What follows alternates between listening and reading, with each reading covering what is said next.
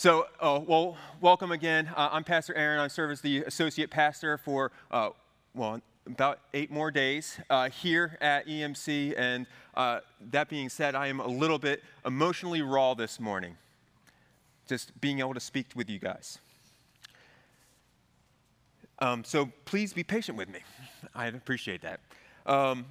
But so my family, we recently upgraded our vehicle from a bare bones 2013 Dodge Grand Caravan to a not so bare bones 2015 Honda Odyssey. Now, when I say bare bones in the Grand Caravan, I mean it, like no AC in the back, which on summer days is pretty brutal. And since we were planning on going to Houston for a while, we just felt a little bit too bad for our kids that we need to get them some AC back there. Well, fortunately, we don't have to go to Houston, but also fortunately, we got something that, you know, is a little bit nicer and for our travels this summer. And one of the things that's nicer about it is, well, features. Features can be nice. And one of such feature is the ability of this car to, through the remote control, open up doors and even the trunk.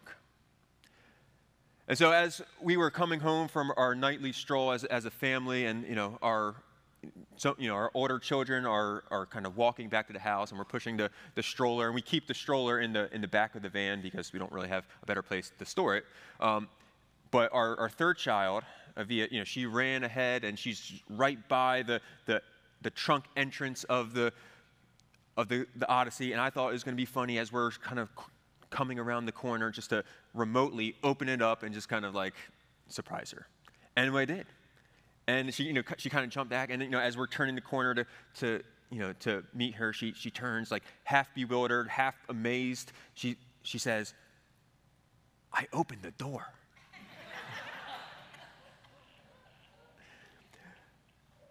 Unsure how she did it, but confident she did. She was there. We were not. She has no idea about the remote control that I was able to wield, but she, you know, she's just, well, flushed with pride with her own ability to open the door, even though she has no idea how. Now, too often in our life, we view it as us going on a hero's journey. We're overcoming. We're prevailing. We're triumphing. Through our efforts, our perseverance, our ingenuity, we will overcome. And we turn to God and say, "I did it." And while such a demeanor, such an attitude can, well, it can make us feel good for a moment, when we encounter problems that are too big, insurmountable,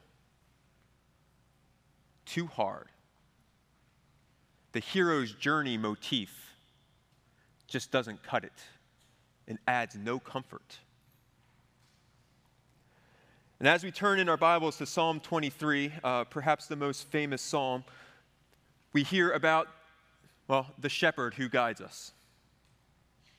Recited by many at this, beside, you know, hospital beds, spoken in funerals, given to comfort bereaved parents, families in turmoil. This psalm is often one of the first ones that comes to our mind. I had an Old Testament professor who recounted as he was a young man, and every night he would suffer with night terrors, and he would be so stressed about even trying to get to sleep. And for years, the only thing that would bring him comfort, the only thing that would give him rest, was reciting this psalm over and over again. And so as we turn to Psalm 23 and we read about the shepherd, and we're reading from the NLT, read with me. "The Lord is my shepherd. I have all that I need. He lets me rest in green meadows. He leads me beside peaceful streams. He renews my strength. He guides me along right paths, bringing honor to his name. And even when I walk through the darkest valley, I will not be afraid, for you are close beside me. Your rod and your staff protect and comfort me. You prepare a feast for me in the presence of my enemies. You honor me by anointing my head with oil. My cup overflows with blessings. Surely your goodness and unfailing love will pursue me all the days of my life, and I will live in the house of the Lord forever. Amen. So today, despite it, well, really receiving one verse, as it often does in our life, our time in the valley, well, the shadow looms large. And for the people of God this morning, I want to talk about in the valley, where to find our comfort. Because I know as we gather today together as the people of God, we come, in many of us, bearing unique burdens. Harassed and helpless, beaten and bruised, we come. And in the valley, we take comfort from his presence. It's perhaps the most basic thing that we can glean from this passage, that, you know, even though I walk through the valley, the darkest valley, you are close beside me. And if you take a moment and you look at how the psalmist begins to, well, unfold his prayer, you know, there's a shift there, isn't there, in verse 4. He begins all in the third person, right? He begins with, well, all the things that God does. And they're wonderful things. He lets me rest. He leads me. He renews my strength. He guides me along the right path. But we get to the valley. What does he do?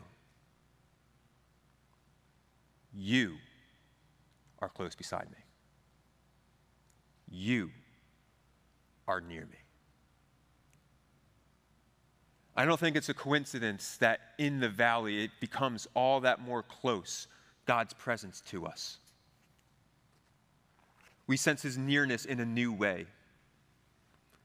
That even that turning from the third person to the second person, I think it hints at that shift, that in the valley, the nearness of God is made known to us in ways that are far deeper than in the pasture. Over my time here at EMC, I've had both the weight and the privilege of being able to enter into people in perhaps some of the hardest times of their lives. A death of a loved one, a cancer diagnosis, family turmoil, or being asked by people even I've never met before to officiate their funeral. And there's a weight to such a moment. And sometimes by the nature of my position, as I enter into the hospital room or enter into the house of somebody who's going through this, it's almost like they hang on every word as if it was from Christ himself, looking for a word of comfort to them. And there's a substantial weight to such an event. But there's also this privilege. Because as I enter into the room, as I enter into the house, I oftentimes become acutely aware, well, that I'm not the first shepherd who's entered into this place. Well, before I've gotten here, there is one with them already, the chief shepherd, the chief pastor. That as I enter in there, and I can get a sense from many of God's people that well before I ever visited them, that Christ himself has visited them in their darkest valley. And they're taking comfort in that. And one of my favorite questions to ask, even though I don't do it all the time, is to ask them about, well, how have you experienced God's grace? Have you experienced his nearness here? And sometimes I'll get answers like, they want to say the thing that they assume is the right thing. But other times there's a genuine response from many of God's people. They're like, oh, yes.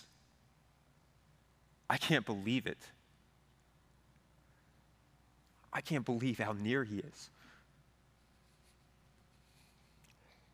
I can't believe the comfort that I have right now.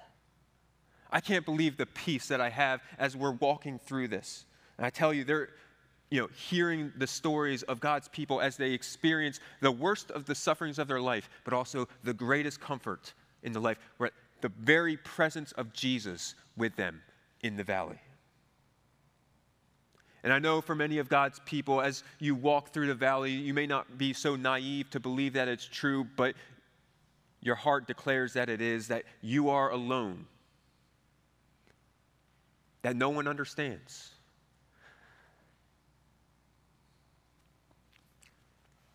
that no one's in the valley with you. But we know all the more than David did as he wrote this psalm, don't we? We know of the great shepherd who says he will never leave nor forsake, who declares to his people that I will be with you always, that he is with us. And whether you feel it or not, whether you experience or not, take comfort. The shepherd is present. He walks with you in the valley. In the valley, not only do I take comfort in his presence, but I take comfort in his protection. What does he say? Your rod and your staff, they comfort me. Well, what is the rod? Some may even say the club. The thing to beat wild animals that would threaten the flock. What a comforting thing that is. I didn't grow up in the greatest of schools, and I learned very little about our U.S. presidents. But the one thing I did remember about Teddy Roosevelt was what's been known as his big stick policy. The way that he would approach foreign affairs, he would say, speak softly and carry a big stick. He's all for negotiation. He's all for, trying to politic it, his way through, but he realizes at the end of the day, the thing that both allows him to do so and to do so well is carrying a big stick. That if the person he's trying to negotiate with says, I don't care what you want, I'm going to do what I want, well, he has a big stick there to back him up. We have a shepherd who carries a big stick. He doesn't need to plead with the forces of evil. He doesn't need to beg and say, please just let this one alone. Just be nice.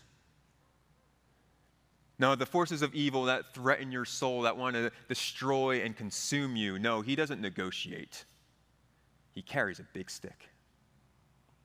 Too often as we think about shepherds, we think of, some idyllic scene of someone on a pasture, playing a harp with, not a care in the world, just, chilling out, maybe under a tree to get some shade. But such is not the case, particularly in this area of the world. Spurgeon quotes J. M. Porter, describing the shepherds, modern day shepherds, but within that region, how they looked. He writes, the shepherds themselves had none of that peaceful and placid aspect which is generally associated with pastoral life and habits. They looked like warriors marching to the battlefield, a long gun slung from the shoulder, a dagger and heavy pistols in the belt, a light battle axe or iron-head club in the hand. Such were the equipments, and their fierce flashing eyes and scowling countenances showed but too plainly that they were prepared to use their weapons at any moment. The shepherd is fierce. The shepherd imagery is less about the tranquility or peace, but about the fierce protection of the shepherd for his sheep. He carries a big stick, a very big stick. It's why the people of God, they praise him. They're delivered from Egypt, and what do they say? They say, well, the Lord is a mighty warrior. The Lord is his name. They declare that his arm is not too short to save, that he is not unable or incompetent to deliver his people. No, the Lord is a mighty warrior. He guides he protects with his rod, and we take comfort in it. He also guides with his staff. The staff to strike the sheep that seek to go astray. Whereas the rod protects against the outside enemies, the staff protects about the internal ones. the desire of us to go as we please. And yes, you know, to be struck by the staff is never pleasant, but it gives us comfort. Why? Because it keeps the sheep with the shepherd. It keeps the sheep to be able to walk through the valley, to not get lost, to not get stuck, to not find themselves on the outside. No, no, no. As the shepherd wields his staff against the sheep, it's a comfort. It gets us through. I didn't ask her for permission, but I think she'll give it. When I talk with Vicki Brady, oftentimes, yep, she's grimacing. But there's been many occasions where Vicki has just shared about a situation and her own desire and attitude and outcome that she wants to have from it, and she'll almost never fail to say something like this. And then God struck me upside the head with a 2x4. Yep. Right? It's like, you know, something happens. She wants to react one way, but what does God do? Well, he strikes her with a 2x4, gets her on the path, says, nope, that's not the way that you're going to go. That's not the attitude that you're going to have. Isn't it a good thing that we serve a God who does that? Who smacks us upside the head once in a while? I think so. So in the valley, we take comfort from his presence. In the valley, we take comfort from his protection. But lastly, in the valley, we take comfort from his plans. Yes, the shepherd takes us through the valley sometimes, doesn't he? But the things that he leads us through says less about him than the things that he leads us to. The valley is not the end goal. It's not his last word on our life. The valley is the means to what? Green pastures, quiet waters, the banquet before the enemies. And make no mistake about it, the shepherd who leads us upon the paths of righteousness, or the right path, he's the one who leads us through the valley. This too is paths of righteousness, isn't it? The meandering through the darkest valley, this too is part of his plan of righteousness for his people. It's not ancillary. It's not unnecessary. It's his means. And we take comfort because we know his intentions for us. We've seen his intentions for us. We've seen his faithfulness at work in our lives. If we just take a moment and step back from our present momentary experience, and we look at the ways that God has been faithful from when we were a baby until now, when we say, wow, God, you are at work. You have been faithful. Your intentions are good, aren't they? There have been times in my life where I've had to step back, and even at times where I've had these momentary existential crises that what I'm doing is just wasting my life. That perhaps doing pastoral ministry is spending a whole lot of effort to serve a God who doesn't even exist. And waves of terror and doubt and frustration come over me. And in those moments, what do? I think back to the ways that God has been faithful, the ways that he has proven himself again and again. Do you remember? Do you remember the ways that he's revealed himself and his faithfulness? Do you remember when you were applying to seminaries and you were applying to Asbury and Princeton, and you were one click away from applying to Princeton, had a whole thing filled out, and you got the sense that, nope, that's not where you're supposed to go. And you didn't. And then a couple weeks later, you got this full scholarship to Asbury. Do you remember when your wife was, preparing to run a marathon, and a couple weeks before she got this incredible knee injury that made her unable to run even just a couple miles. And you were praying for her, and you got this sense that, well, the Lord was going to heal her, but just not yet. And even a day or two before, she tries to go off just for a couple-mile run, but unable to do it because her knee hurt so bad. But then we traveled to Louisville anyway for the marathon, and, you know, she begins running, and just the pain just absolves. And the only thing that doesn't hurt afterwards is that knee. You remember those times when you had nothing, and yet God provided places and food and place, and, well, He provided for all your needs. Has He not been faithful? Can't we trust Him when He brings us through the valley because we've seen the ways that He's blessed us in the pasture? And not only has He done it, doesn't He have these great and grand promises for His people? Doesn't He call us that we are going to be co-heirs with Christ and rule with Him? That our union with Christ is going to be perfect and complete? That He will not stop? That He will not be deterred? That He will not give up His people, but He will draw them into the very life of God Himself? Yes, and we can take great comfort in that. His plans are good, even as He calls us to walk through the valley. And we may wonder at these times, well, why does He bring us here? Why does He carry us through here? And the answer is not always that simple, is it? We don't necessarily know the mind of God.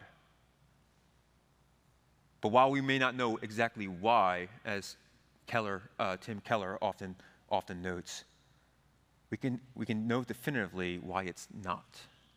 It's not because He doesn't care. It's not because He's unburdened with our suffering. No, we know all for sure the amount that God has cared for His people and sending His Son to walk with us in the valley of the human experience. To suffer, as the author of Hebrews says, in every way as we have, to be tempted in every way as we have, yet without sin. And that God has provided for us a mediator between God and man, one who knows our weaknesses and is sympathetic, who stands before us at the right hand of God, pleading on our behalf for our care, for God's mercy to shower upon us.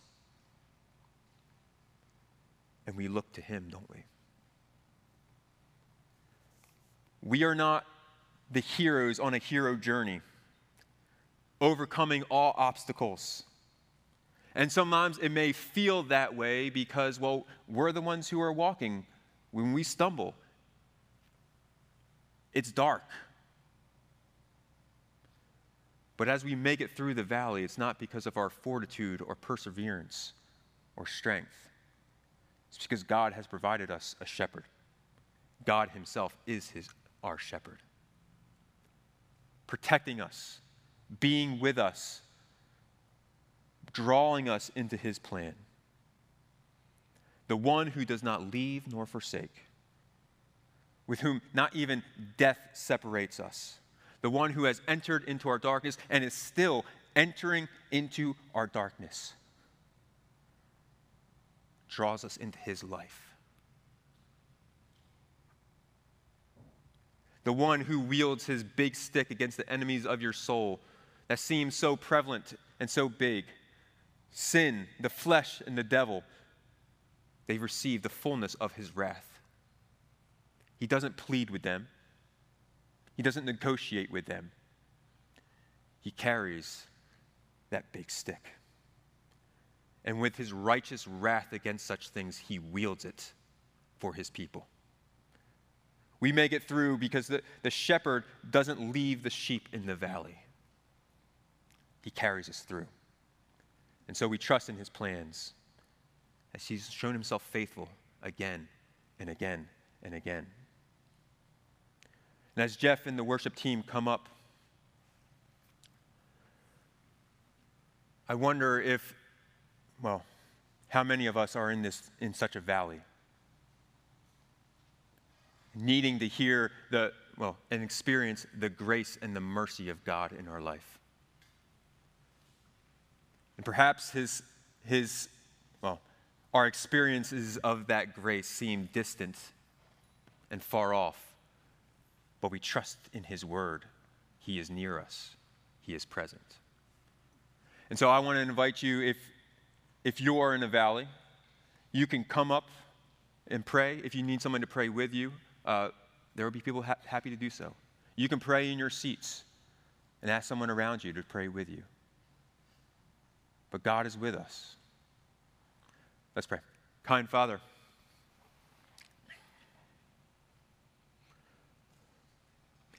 I know I am very limited in my ability to communicate and to make real to the hearts of your people the truth about what you say about your nearness to us. No amount of explanation or analogy or eloquence can make that come alive. And so, Father, by your Spirit, for your people who are battered and bruised and harassed and helpless, that you would make known to them your presence with them, that you would speak life into their souls, that they would find comfort in your presence. Come and speak to your people, we ask in the name of Jesus. Amen.